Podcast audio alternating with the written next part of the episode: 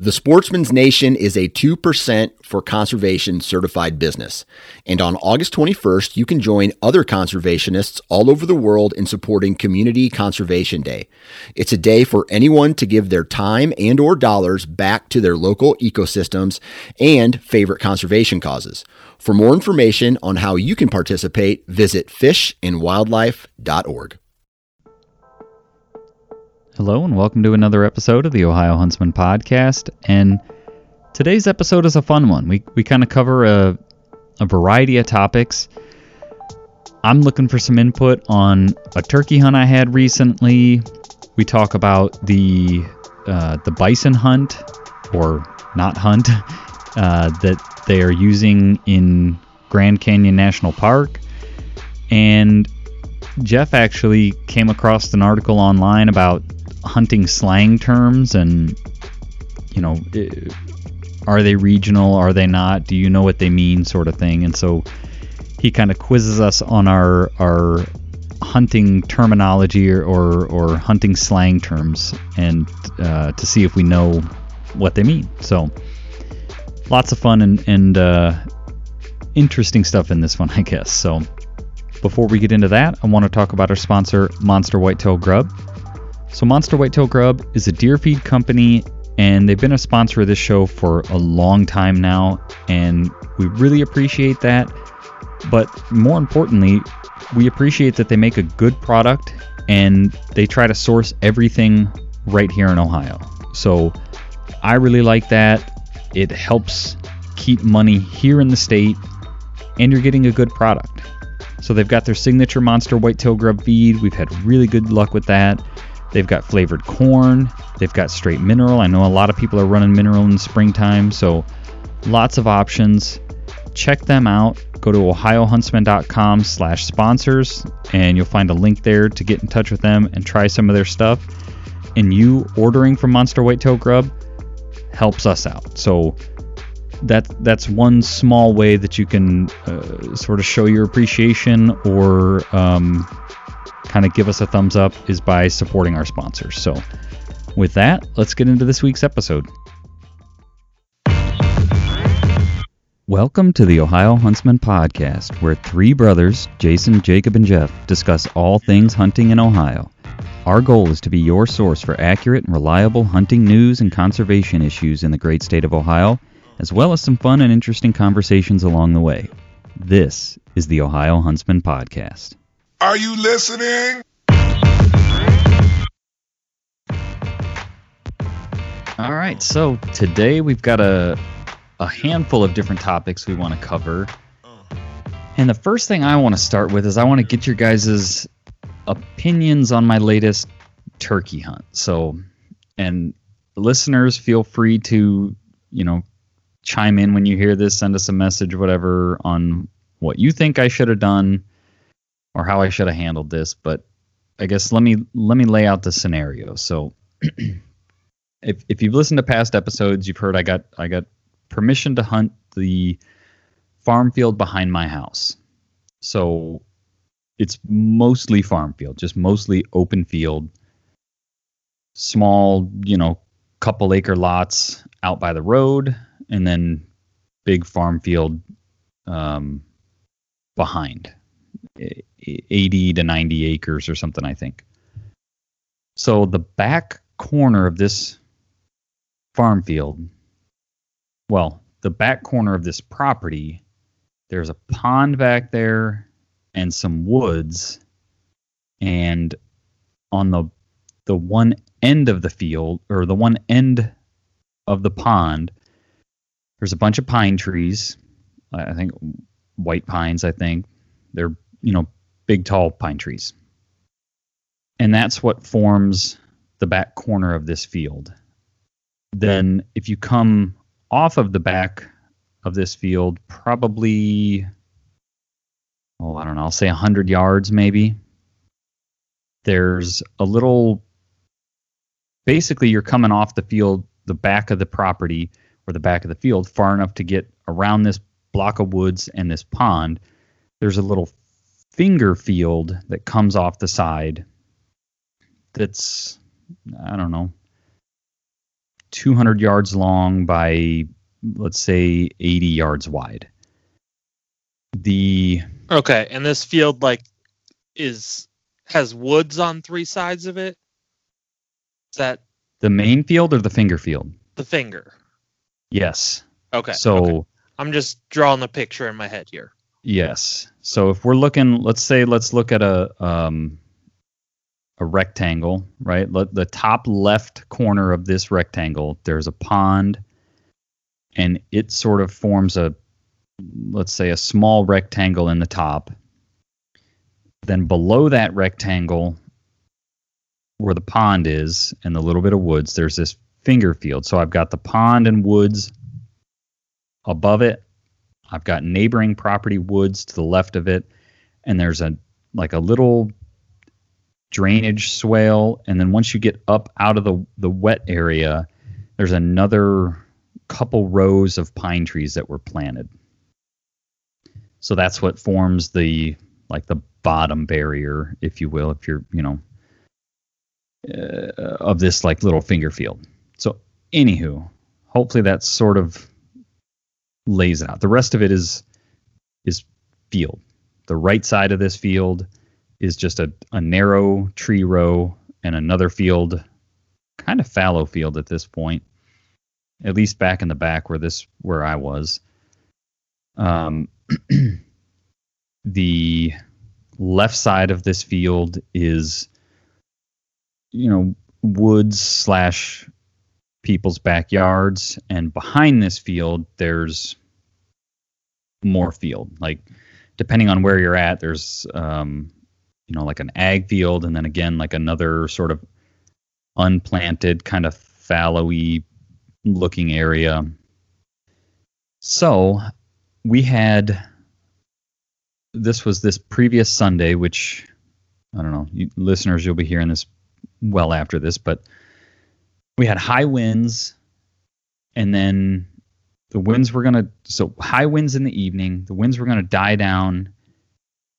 Clouds and stuff were gonna roll out, and it was gonna get cold that night. You know, like lows in the 30s, like low 30s. I think the low was like 30 to 30 degrees or something.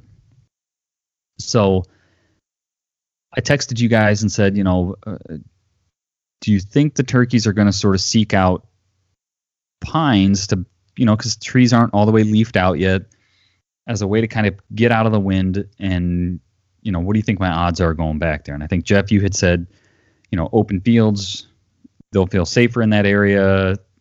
I've got these pines. So I thought, I'm going to go back there and try to shoot a turkey. So I get up Saturday morning. Moon's bright. It's not a full moon, but um, three quarter moon or something, I'll say. And Mhm. so it's bright out. You know, it's dark, but it's bright out. And I know I'm basically going to head back to this back corner. I get. He's got a little mowed path that runs to the back because, like I said, there's a pond back there that they.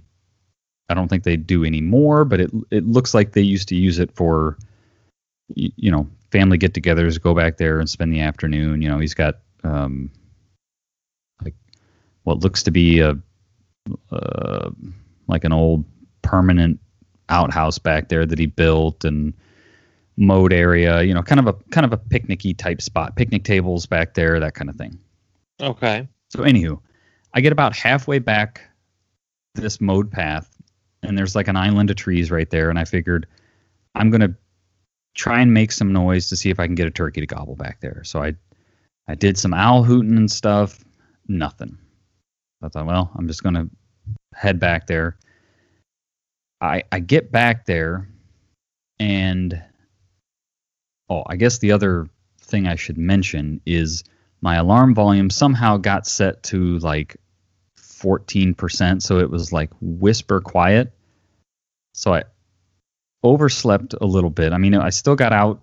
It was dark but i guess by the time i i got back there you know it's getting kind of daylight. I stopped on the end of this first section of pines again.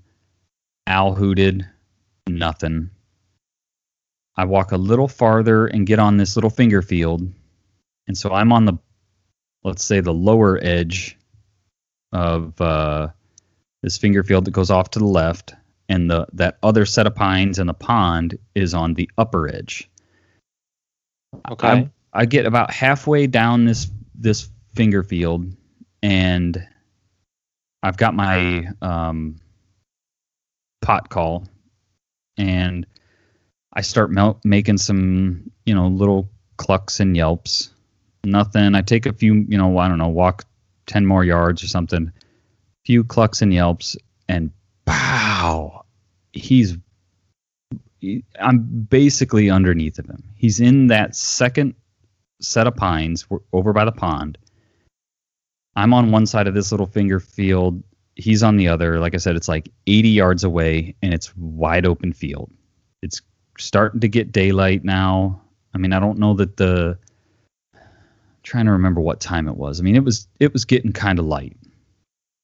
So what I did, I'll tell you what I did and then I want to would you guys have what would you have done different? So right where I'm at, um, in this little low drainage area, there's a you know a smallish tree that had fallen down. So there's like a a down tree top right there. So I quick throw my decoy out, my my hen decoy in the field, probably ten yards off the edge of the field, and I dive down into this treetop.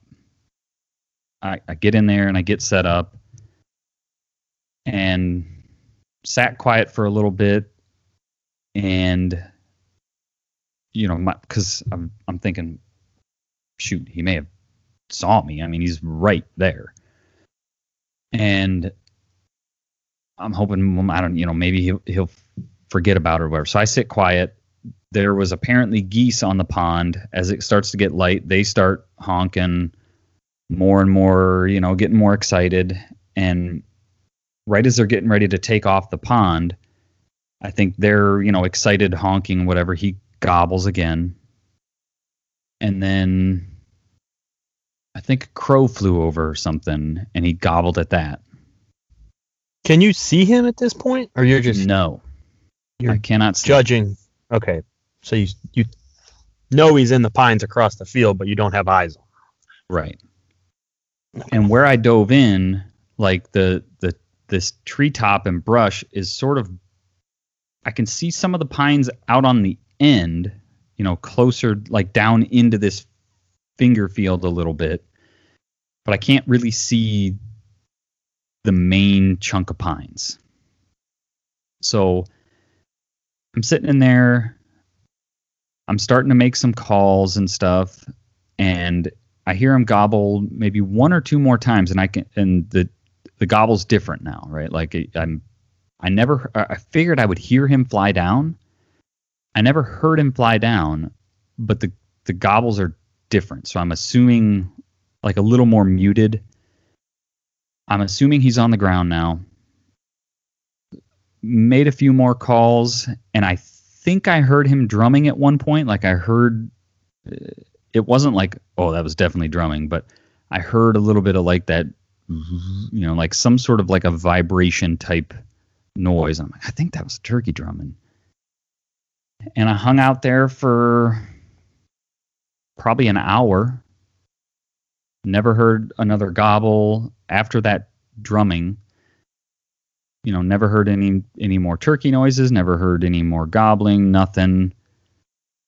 I finally got up and uh, kind of crept my way. I, I, you know, there's a there's a there's a roll in this field, right? So the middle of the field is the high point. I'm on one side, he's on the other. And never saw him, you know, kind of snuck my way up over this roll to see if I could see something, you know. I never saw a turkey bust out of there, never heard nothing, never nothing, nothing, nothing. So somewhere along the way he wouldn't commit that last 80 yards or something. Um, what would you guys have done? Because I, I every time I get my butt kicked by a turkey, I'm like, man, I suck at this. But I'm like bound and determined, just through sheer force of will, to become a good or at least decent turkey hunter. So, what would you have done differently, if anything? So I'm very aggressive in closing the distance on turkeys, you know, because I, you know, cut my teeth down south where basically any amount of distance you're trying to call a turkey, there's something that's get, that it's going to get hung up on. Right. You know, so I'm a lot more aggressive than probably other people in getting close.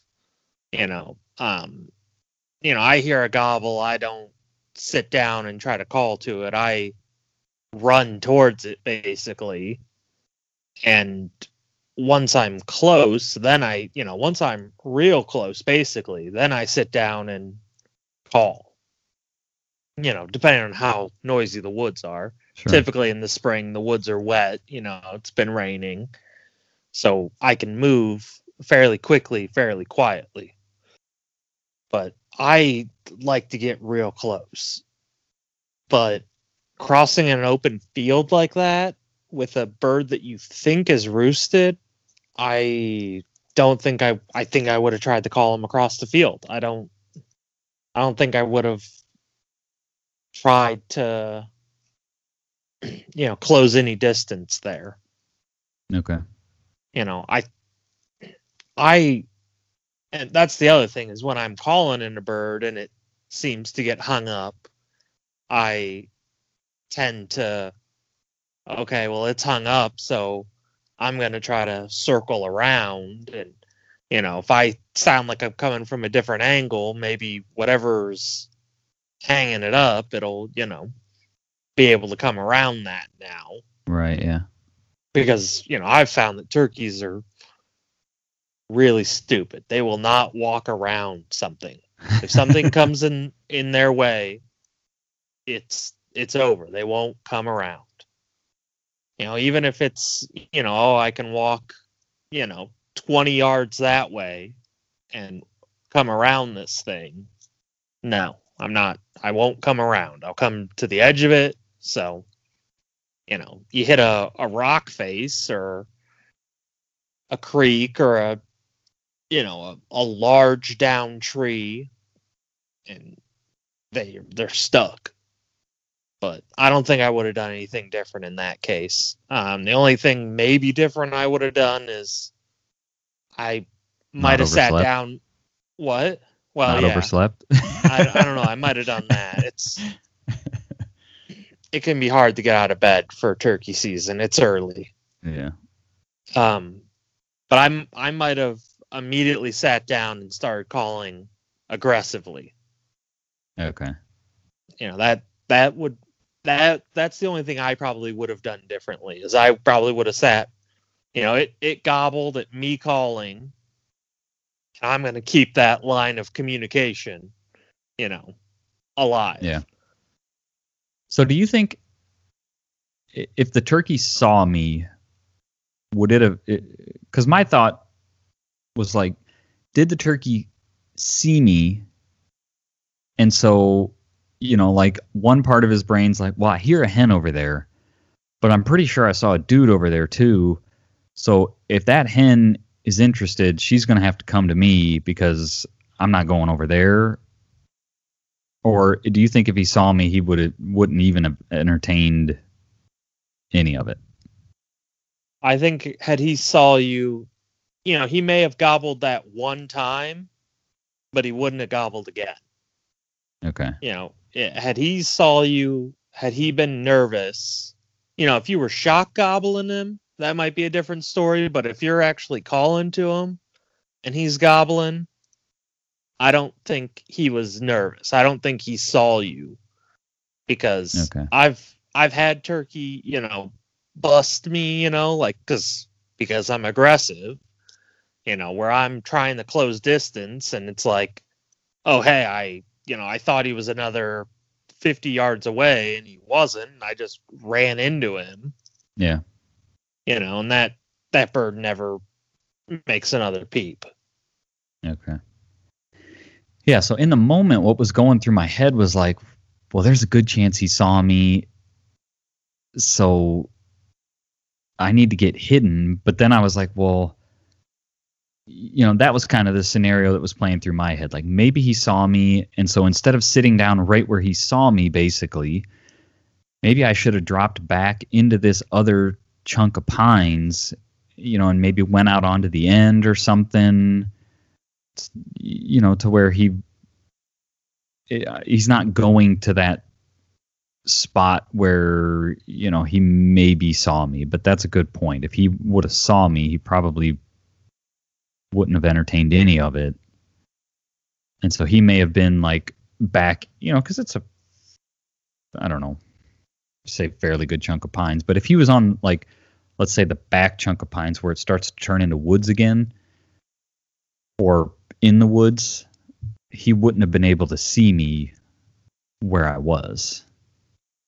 Because then I would thought, you know, all these things as you're sitting there, like, well, should I try to crawl out out of this treetop and like crawl up to this rise in the field and get a poke at him or something or and my fear was like he's so close i'm in this like dead treetop i'm gonna make some noise crawling out of here you know sticks breaking and things. So I just I don't know. I didn't, but I didn't close the deal on the turkey, so I did something wrong. so, all right. Well, like I said, listeners, if you if you have had a similar scenario or you know, what would you have done differently or what what should I have done? So, let me know because I'm like I said, I'm bound and determined to uh, get better at this turkey hunting thing. So, other things we need to talk about. Uh, Jeff, do you have a preference on because we've got two other topics that we want to cover? Do you have a preference on which one you want to start with? I I said we talk about the the bison hunt. And okay. I think that's. So I, yeah, so I had seen some stuff come up in my news feed about this bison hunt and I'll be honest, I you know, it was like oh, that's interesting, but I didn't click on any of the links so so I know very little about it, but it is does sound like something we should at least mention. So do you want to kind of run through what what's going on with that? Yeah. Um so the Grand Canyon National Park is asking for volunteers to lethally remove bison um, from the north rim of the canyon. So, what that basically means is the National Park Service is asking for people to come hunt bison inside the national park. It's a lottery system. Okay. And they're going to select 12 individuals to go hunt bison. Um, so this is uh like I said, lottery near Grand Canyon touristy spot, right? Yeah, um, yeah. Just the the bison population is getting too high? Are they having a detrimental effect effect on like vegetation or things there, or or did they give any uh, information on why they're doing this? Yeah, so basically, I mean, they're having a detrimental effect on uh, the canyon itself. You know, they're basically uh, loosening stones, um, and then yeah, they're they're compacting the dirt to prevent natural vegetation from growing. Okay. And the bison are smart enough to know that if they go into the adjacent national forest, they're able to be hunted. So they have basically completely they've used radio tracking collars to identify that these bison are completely residing within the national park. Okay. Like they've learned their boundaries and won't go out of them because they'll get shot. Sure. So there is no other option other than to either trap and relocate them or, you know, lethally reduce the population. Yeah. So, uh, and by the time this comes out, the lottery will already be over. Um, but the lottery, it's only a 48 hour window to apply. So it's a pretty quick application window. Yeah. Uh, but this is really interesting because this having volunteers, having people, you know, regular people uh, hunt to reduce populations in national parks is a very new concept. Yeah. Um, I believe the first time that it happened was just last year. and what was that hunt? It was mountain goats. oh, Um, really? yeah, and I'm not sure. It was in the Rocky Mountains, but I'm not sure if it was Rocky Mountain National Park or uh, Grand Tetons. Okay. but it was one of the Rocky Mountain, you know, one of the national parks in the Rocky Mountains. And that's actually kind of an interest, you know, I have an interesting anecdote here because this whole hunting in the national parks thing is very new. Um, and I've actually talked to both people from Cuyahoga Valley National Park and Rocky Mountain National Park about like you have these overpopulation problems or you have these species you want to remove that you're paying to have people remove Right. like why don't you just open up limited hunting and both people said the exact same thing which is in order to have any sort of hunting in the national parks it would take an act of congress. Like the national park service does not have the ability to allow hunting. Like they we uh, that is not in our tool chest. We cannot do that. Really? yeah so i'm not sure what has changed who changed rules or how rules changed in interpretation. But yeah when we were in rocky mountain national park i wanted to see a mountain goat. You know so i went and asked someone you know who worked for the national park service. I was at the alpine visitor center. And i said like you know how how could i go about seeing a mountain goat you know and they kind of beat around the bush a little bit you know until they kind of understood where i stood on this. Right. but they uh, basically said like i can't tell you where any mountain goats are because if i knew where a mountain goat was it wouldn't be there anymore. Like mountain goats are not native to the rocky mountains at least not that portion of the rocky mountains so their view is remove them all they're a non-native species that's harming the environment. We want them all gone. Really? So yeah, yeah. So basically, what they were telling me is, if I knew where where one was at, it wouldn't be there anymore because we would go and remove it. Right. You know. So once I kind of got into that, like, oh wow, you know, that's interesting. You know, I discovered that yeah, they're they basically when they identify one, they are shooting them from helicopters.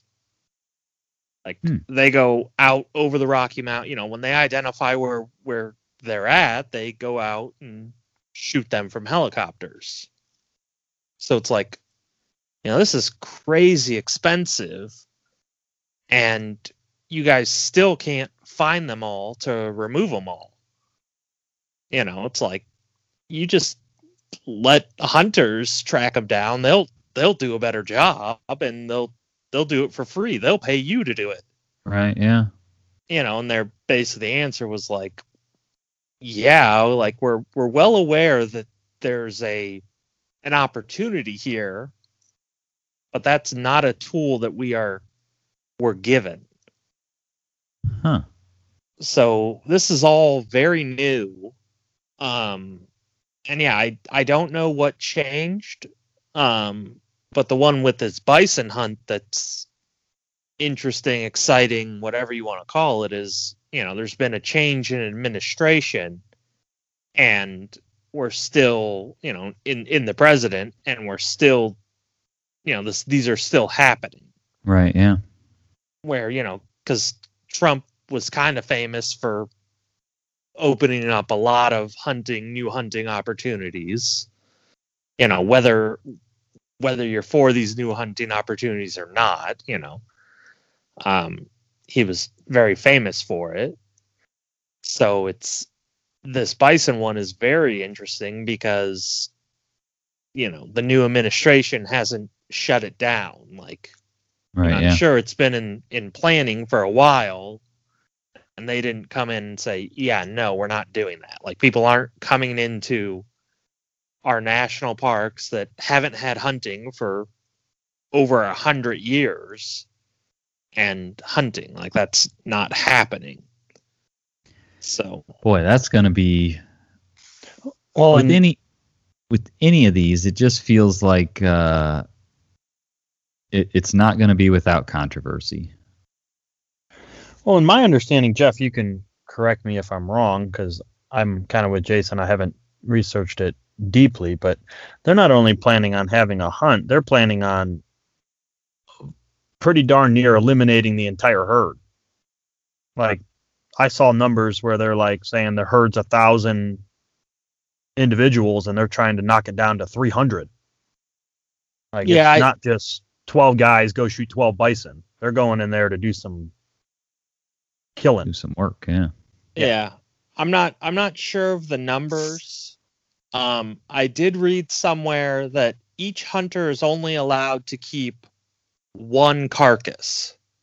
Right, I saw that too, and it may not be the one one you shoot. Right. And also that the hunters are responsible for retrieving the carcasses. Um but you're not allowed to have any pack animals or vehicles like to retrieve.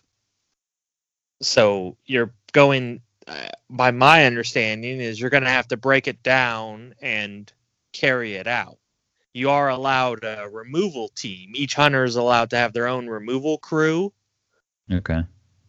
but you're going to have to break it down and pack it out however you know far off the the road you are.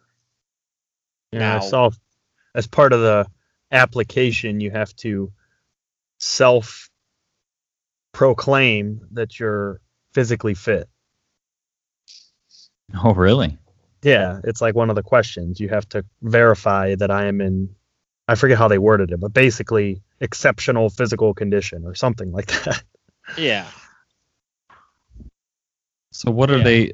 Uh, do you have you guys looked in? Like, what's the cost to apply? I I didn't actually see that anywhere. Okay. Um I the application is open currently, so I guess I could have went in and looked. You know, I don't plan to apply, but it is currently open. Right. You know, we're recording this in within the application window.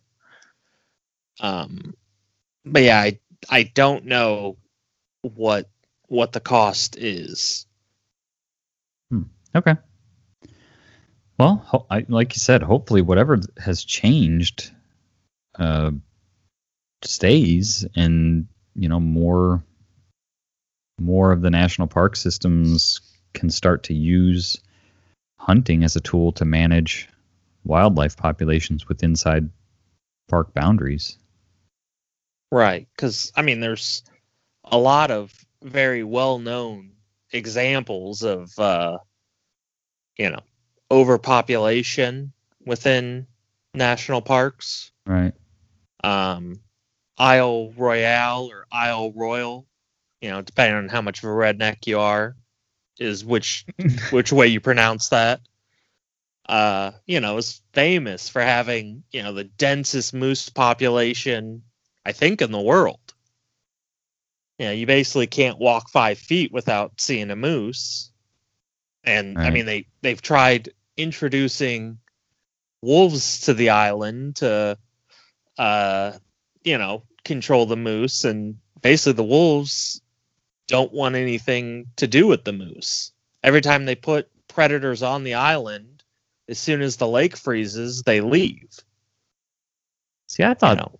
maybe I'm thinking of a different place. I thought that was like one of the examples where people always point to that we need to help manage populations, including predator populations, because we had this moose problem. Then we introduced wolves. The wolves ate themselves out of home and basically knocked the moose numbers so far back that it couldn't sustain the wolf population, and all the wolves died or left or something and so it basically didn't work right it, it went the Uh-huh. pendulum swung too far and that's why we need people intervening with like wildlife management but maybe maybe i'm thinking of Uh, I somewhere mean, else that's that's one way to spin the story. I think, you know, is that the wolves ate themselves. You know, but okay that's that's that's a way to spin the story. Um, but basically, what I've heard is yes, the the moose population er, has gone down from its peak. Um, but it's because they starved, basically. You know, oh, okay because there's nothing left to eat for the moose right? Yeah, yeah. There was nothing. They were overpopulated. They were overdense, and Right, they okay. they starved. Um, Okay. Because the the wolves. I mean, yeah. What what's not disputed is that the wolves that we introduce left the island, okay and there's still too many moose on the island.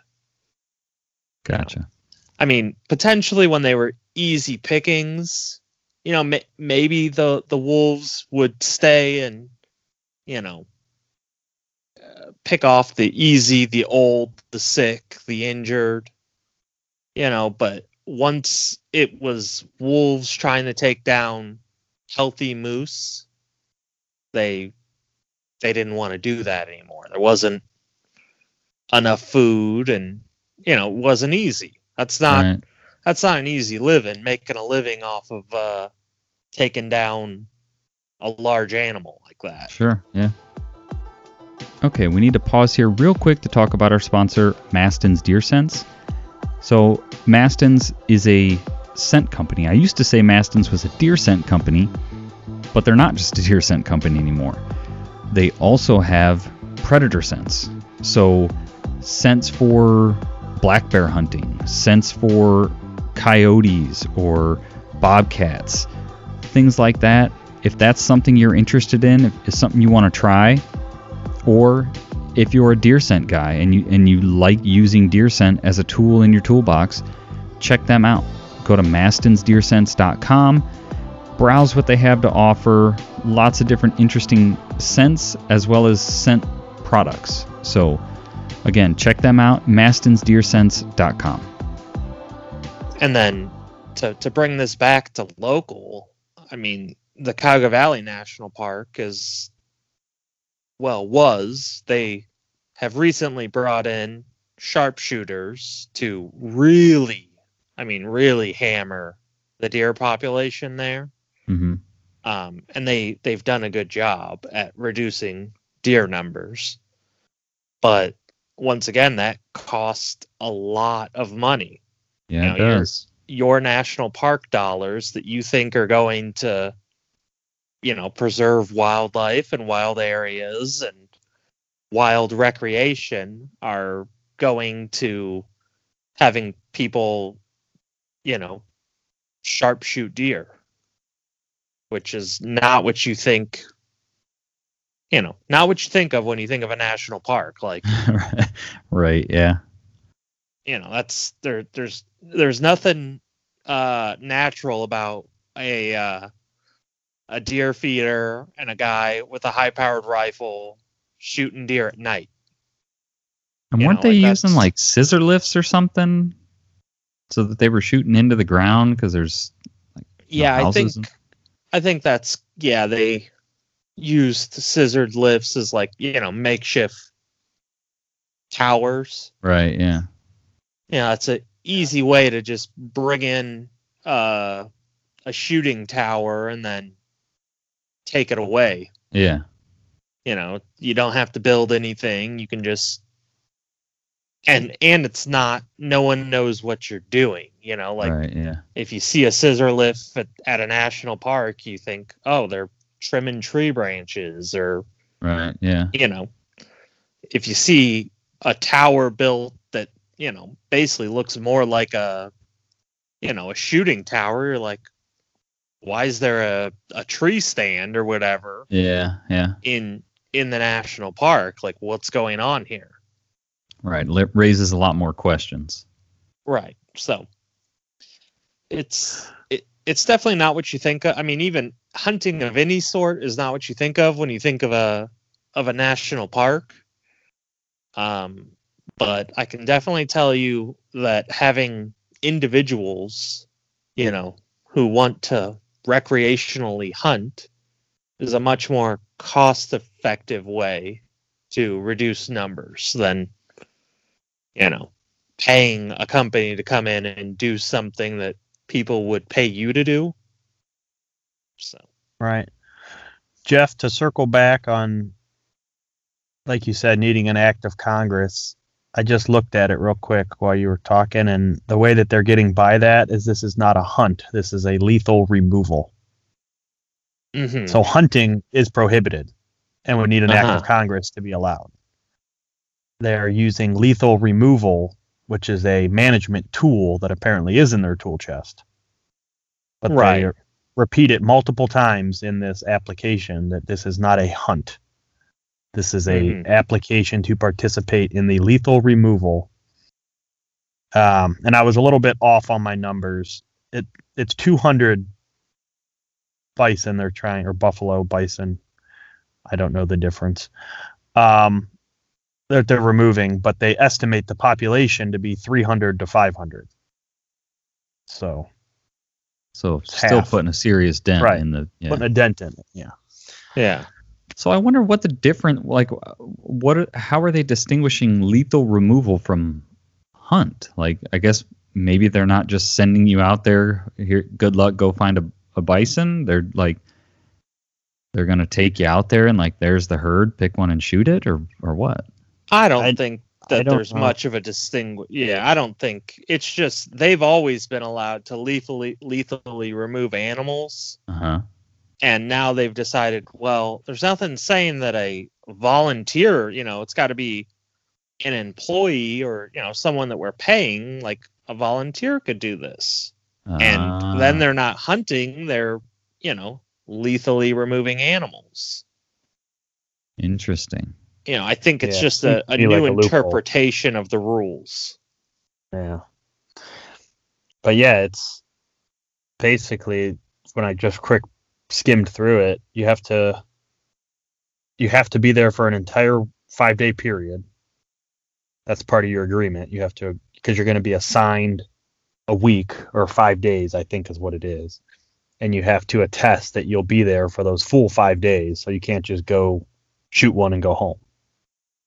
And that during those why? 5 Like- days because they want to meet their management goal, I'm assuming.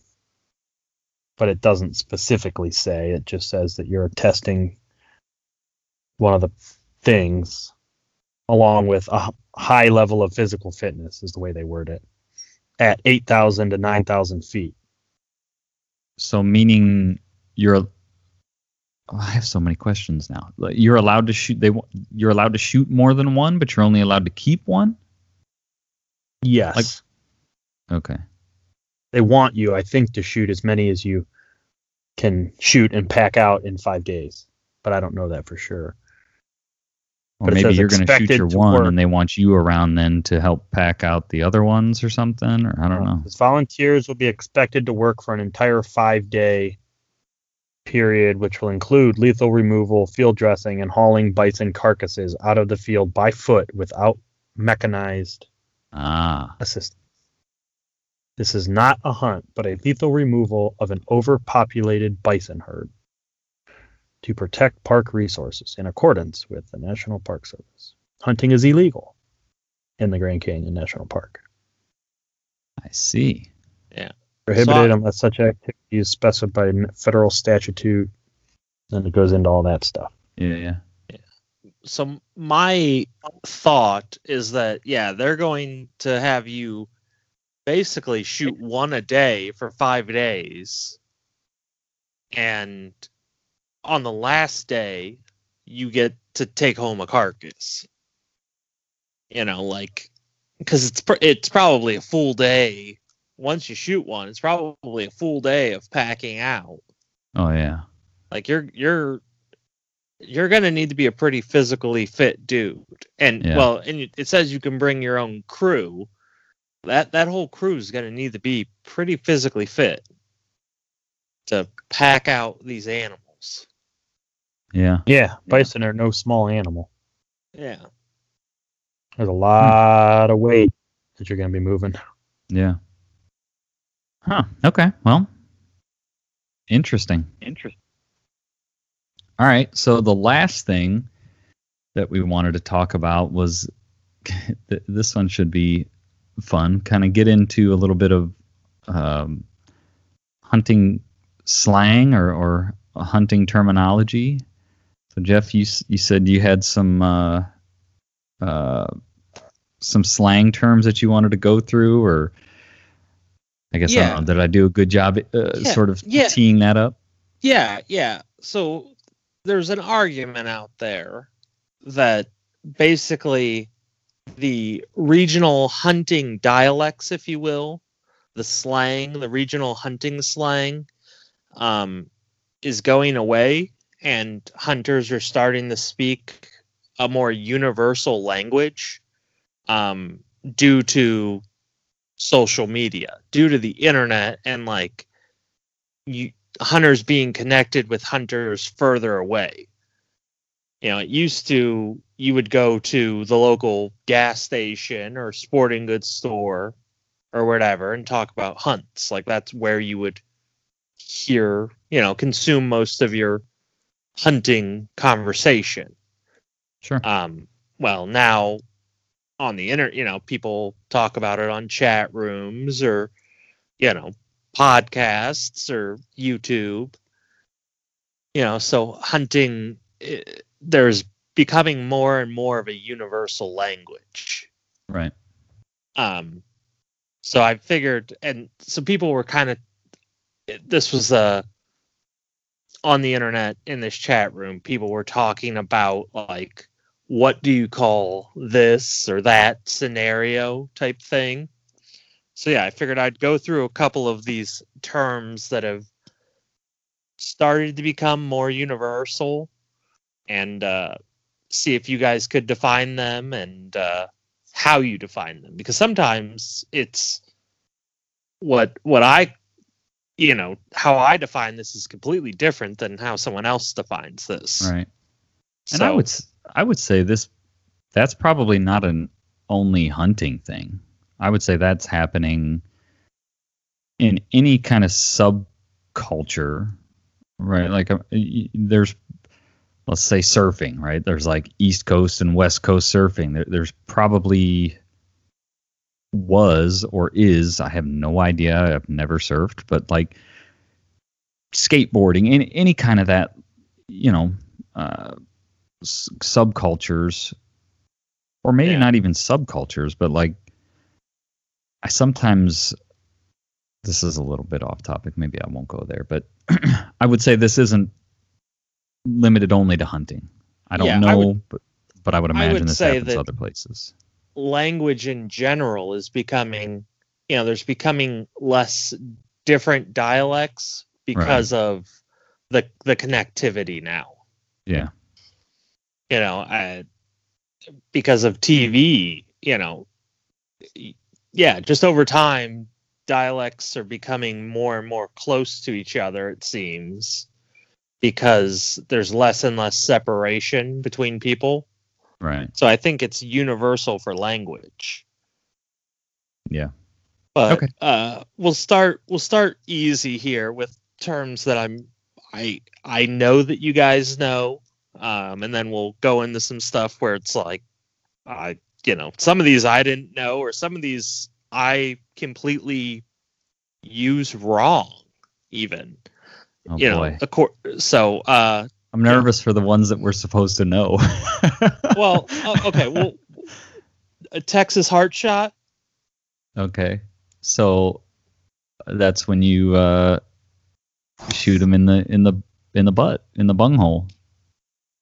Right. Yeah. I mean, that's yeah. You you the idea, which according to the internet, like this stems from bow hunters. I thought that this was only like a rifle shot, but this stems from bow hunters. Like you, if you're hunting from the ground, you can shoot right at their right at their butthole and hit them in the heart. Which Huh. I don't recommend that shot, but that's yeah. Texas heart shot. Okay. is, You know, you you shoot them in the butt and it goes straight through their whole body into the vitals. Okay.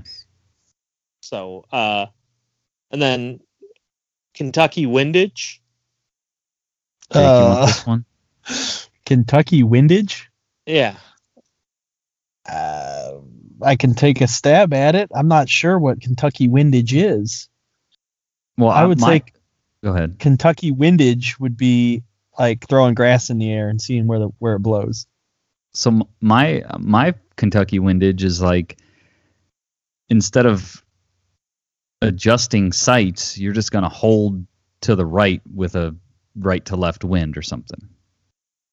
Yeah. I mean, that's, yeah, that's basically how it's used. Is yeah, it's like you just kind of, uh, you're not adjusting the sight. You're, Just holding over. Yeah, yeah, and you're not. It's not precise at all. It's not Right. like, oh, you know, I'm gonna hold over. It's like, eh, you know, I missed a foot low. I'm gonna hold a foot high. Right. Okay. You know, So it's like holding over with a scope that doesn't have multiple reticles. yeah, yeah. I always thought it was more of like an open sight thing, like ah, you know, gonna hold. I missed him, whatever foot left. I'm gonna, like you said, open. I always like used it or, or thought it was in that more in that context. Right, right, and uh, yeah, a lot of these terms kind of have a little bit. You know, they they might mean a little bit something different to to everyone, but in general, hunters know what what what they are. Uh, so the next one, I'm going to give you a, a scenario, and you're going to tell me what it's called. Okay. uh you you shoot a uh, a pheasant on the ground or you shoot a duck off of a pond like you know it lands in your decoys and you shoot it. Do you guys have a term for that? They just talked on MeatEater about like the, you Arkansas it or something. yeah yeah arkansas and yeah yeah Oh, I was going to call it dinner. yeah well and i mean uh, yeah a, a lot of people because uh, another regional one was raking and i don't know exactly where that comes from Never heard that. but yeah raking Okay. What's And- next? Well uh, and along the arkansas you know that that one is a little bit it used to be very regional like basically you always called you doing that your rival state you know Oh, like okay. whatever or or whatever state your your state thought was the hillbillies Right. Gotcha. you know so people from you know ohio might have called that a pennsylvania or west virginia or a, a Yeah. michigan you know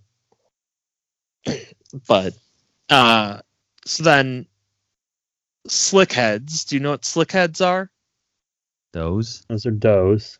Yeah. Okay. Uh, a whistling bill. I had never heard of this. Whistling. Whistling Bill. Yeah. This is an animal? No. Oh. Uh, I don't know. But yeah, like I'll, I'll, I'll use it in a sentence. Like, uh, he sent a whistling bill my way. Yeah, I I had never heard of this one. Which So, is that someone shooting close enough that you can hear the bullet whistle? yes, yes, specifically a a rifled slug. Oh.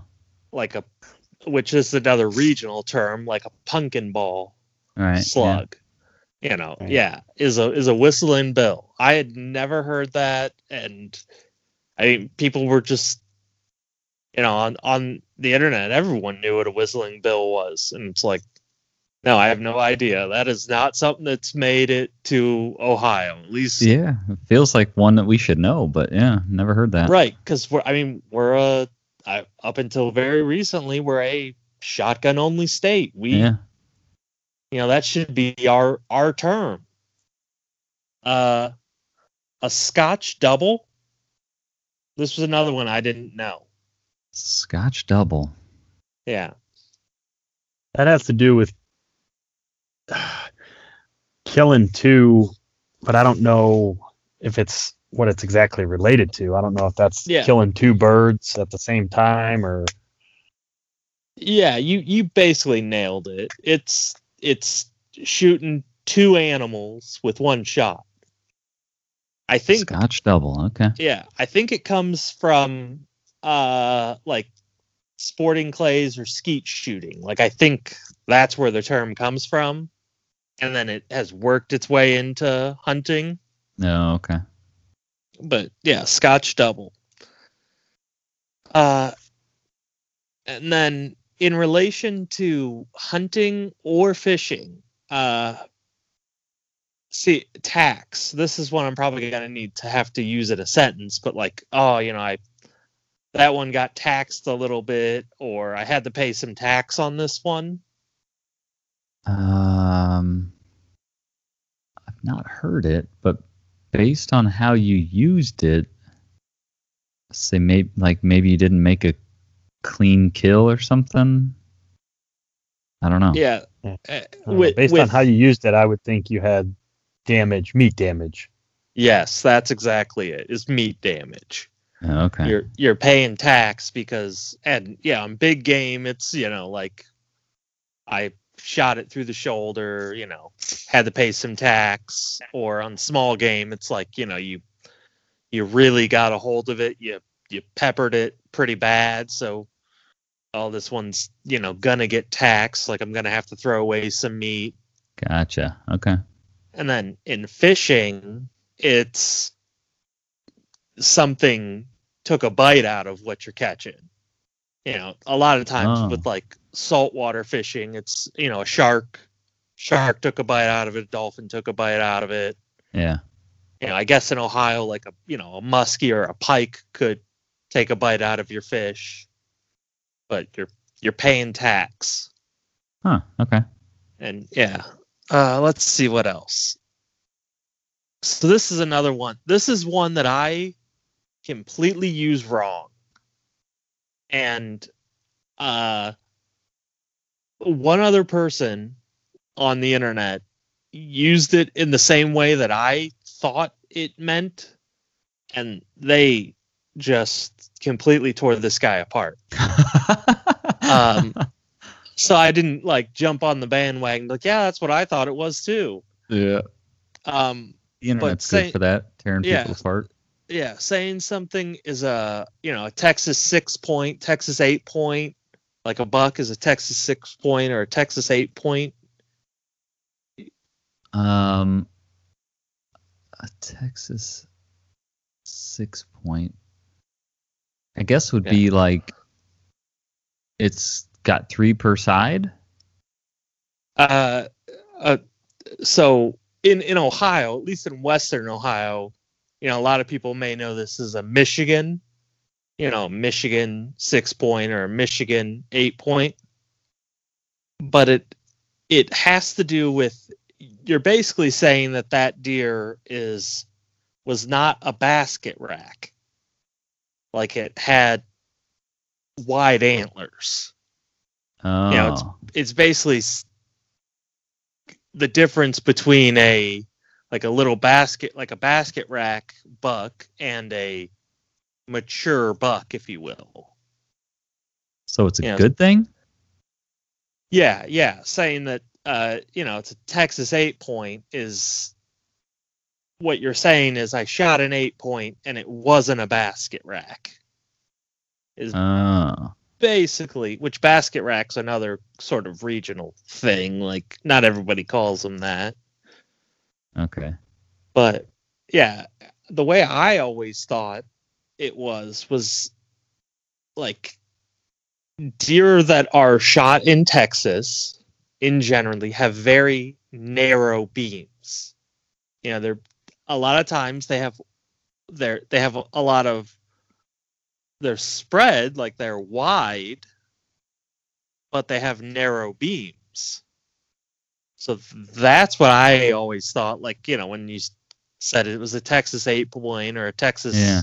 10 point was like that it was a a buck with narrow beams but you know a large rack but the beams were narrow Okay.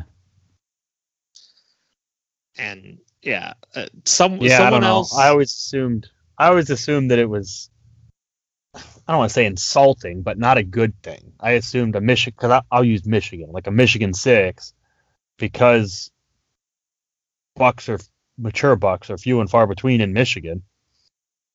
In my mind, a Michigan six is, or a Michigan eight is a small six or eight point. I've never heard of a Texas six or a tech, but like if you compare it to a Michigan six or a Michigan eight, in my mind, I was thinking that's like a real thin antlered, immature buck. yeah yeah I- So apparently, I used that wrong too. yeah yeah this this one i completely had wrong like i that's not what i thought it was Yeah, and I guess I was thinking like when because I had- I had never heard Texas six or Texas eight or whatever. I I'd heard Michigan six, but I like I guess I was thinking, you know, when I said three per side, that like you know out west they say like oh it's a four point, meaning it's got four points per side, whereas in the east, you know, you just it's an eight point uh-huh right? So like, I don't. I when you said that, that that's where my head went. Like, oh, it's a Texas six, meaning it's, you know, out west you'd call it a three point. I- In the east, you'd call it a six point. I, you know, I don't know. right yeah so that that one I, that one had a lot of diversity you know like Yeah. Eh, and then a lot of the other the only other term that i saw that you know i i didn't know right you know because a lot of these terms it's like yeah that term's obvious like what they're what you're talking about Right. you know because like people said like basket you know like a basket buck or a basket rack like that's you know everyone in ohio knows what that is Right. you know potentially in other parts of the country they might not know but i that's a pretty common but the uh the hillbilly opener like I've never heard it, but if I had to guess, I would say it's like the night before the opener.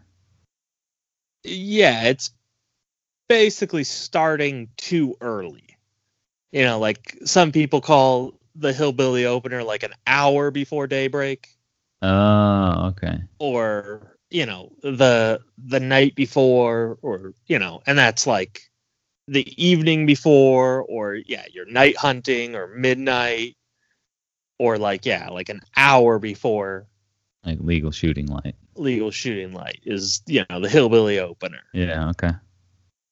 and then yeah everything else was pretty common, you know, like they were terms we knew. But yeah, hillbilly opener, I didn't. Which that one, I was like, yeah, there there needs to be a term for that because, you know, like no matter what you're hunting, if you're hunting, you know, waterfowl or deer, mostly those two, because you know there's these defined opening days. Right. You know, it's yeah, there needs to be a term for those people who shoot early. You know, like today the the hillbilly opener started at whatever time. You know, because right. we always talk about what time Yeah. we heard, you the, first shot, on opening day of deer season. Yeah. Yeah. But yeah, we we don't really call it anything, Right. you know, because it's just oh, heard the first shot at this time, and it's always, uh, except for last year, you know, well before legal shooting light. Yeah. You know, at least uh, 15 minutes to half an hour or more. This past year, I don't, I don't think I heard a, a shot for the first hour, hour and a half of legal shooting light. Yeah. That's a good one though. I, I think I can get behind that one. Yeah. That that that one was the one where it's like, yeah, like there needs to be a term for that. Like right. I I didn't know that, you know. Yeah. And you know, a lot of this if if it wasn't for the internet, you know, you if if you don't, you know, you can get pretty regionalized terms. You know, because if you're everybody goes to the same place basically to talk about hunting, you know, goes to the same I mean, back in the day at check stations, everybody went to the same check stations and used the same lingo at that check station. Right. You know, the the terms that are being used were never getting spread beyond that small ecosystem, if you will.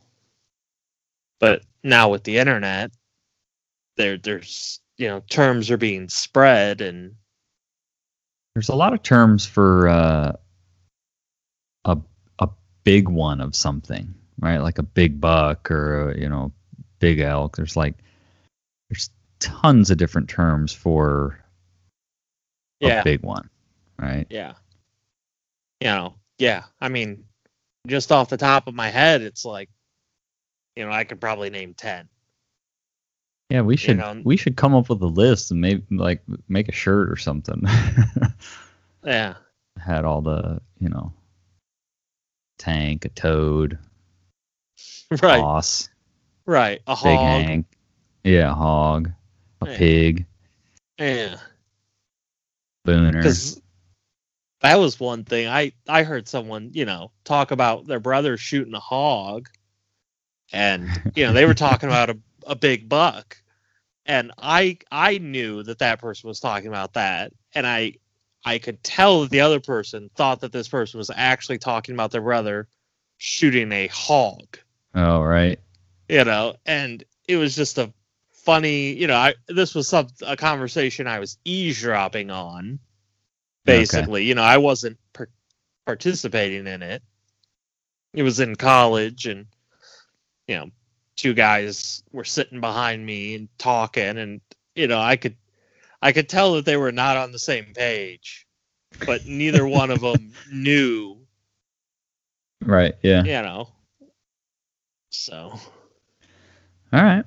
Well, that was uh, a fun little fun little list to run through. So I'd be I'd be curious if listeners have other other you know regional terms that they've heard or terms that they were you know using one way but then found out the rest of the country or you know like I'm sure there's lots of examples where like your camp, your deer camp or whatever, your group of hunting buddies use a term one way and then you find out through the internet, TV, hunting TV, whatever that like oh, most everybody else uses this term to mean something else, you know. So I'd be curious Yeah, to hear what one- some of those other scenarios are. Yeah, one that I got, you know, uh, looked like an idiot on is still hunting. You know, most of the country calls moving through the woods slowly, you know, and trying to basically sneak up on game still hunting. Yeah. At you know, down at the cabin, the local slang, if you will, still hunting is what most people would just call regular hunting. Like it's Right. going and sitting in a tree or sitting by a tree or in a ground blind and hunting. Stationary. Yeah. Yeah, it's stationary hunting. That that is what still hunting is. You are staying still. And Which makes know, more I- sense. right, it makes way more sense. but you know because there's only there's only two kinds of of hunting down there you're either driving or you're still hunting right. You know and basically if you're walking around the woods even if you're not trying to push deer to anyone you know down there you're still basically driving Right. Yeah. you know like they would they would basically say that you're you're driving you know you even if you don't know who you're you're pushing the deer to you're still driving deer Yeah. All right. Well, like I said at the beginning, we had you know we had a handful of different topics to run through on this one, so it was a good conversation, and uh, hopefully everybody's spring is going well. And we'll talk to you next week. All right, that's it for this week. Gonna keep the outro short this time, and just say thank you, thank you for listening, and we'll talk to you next week.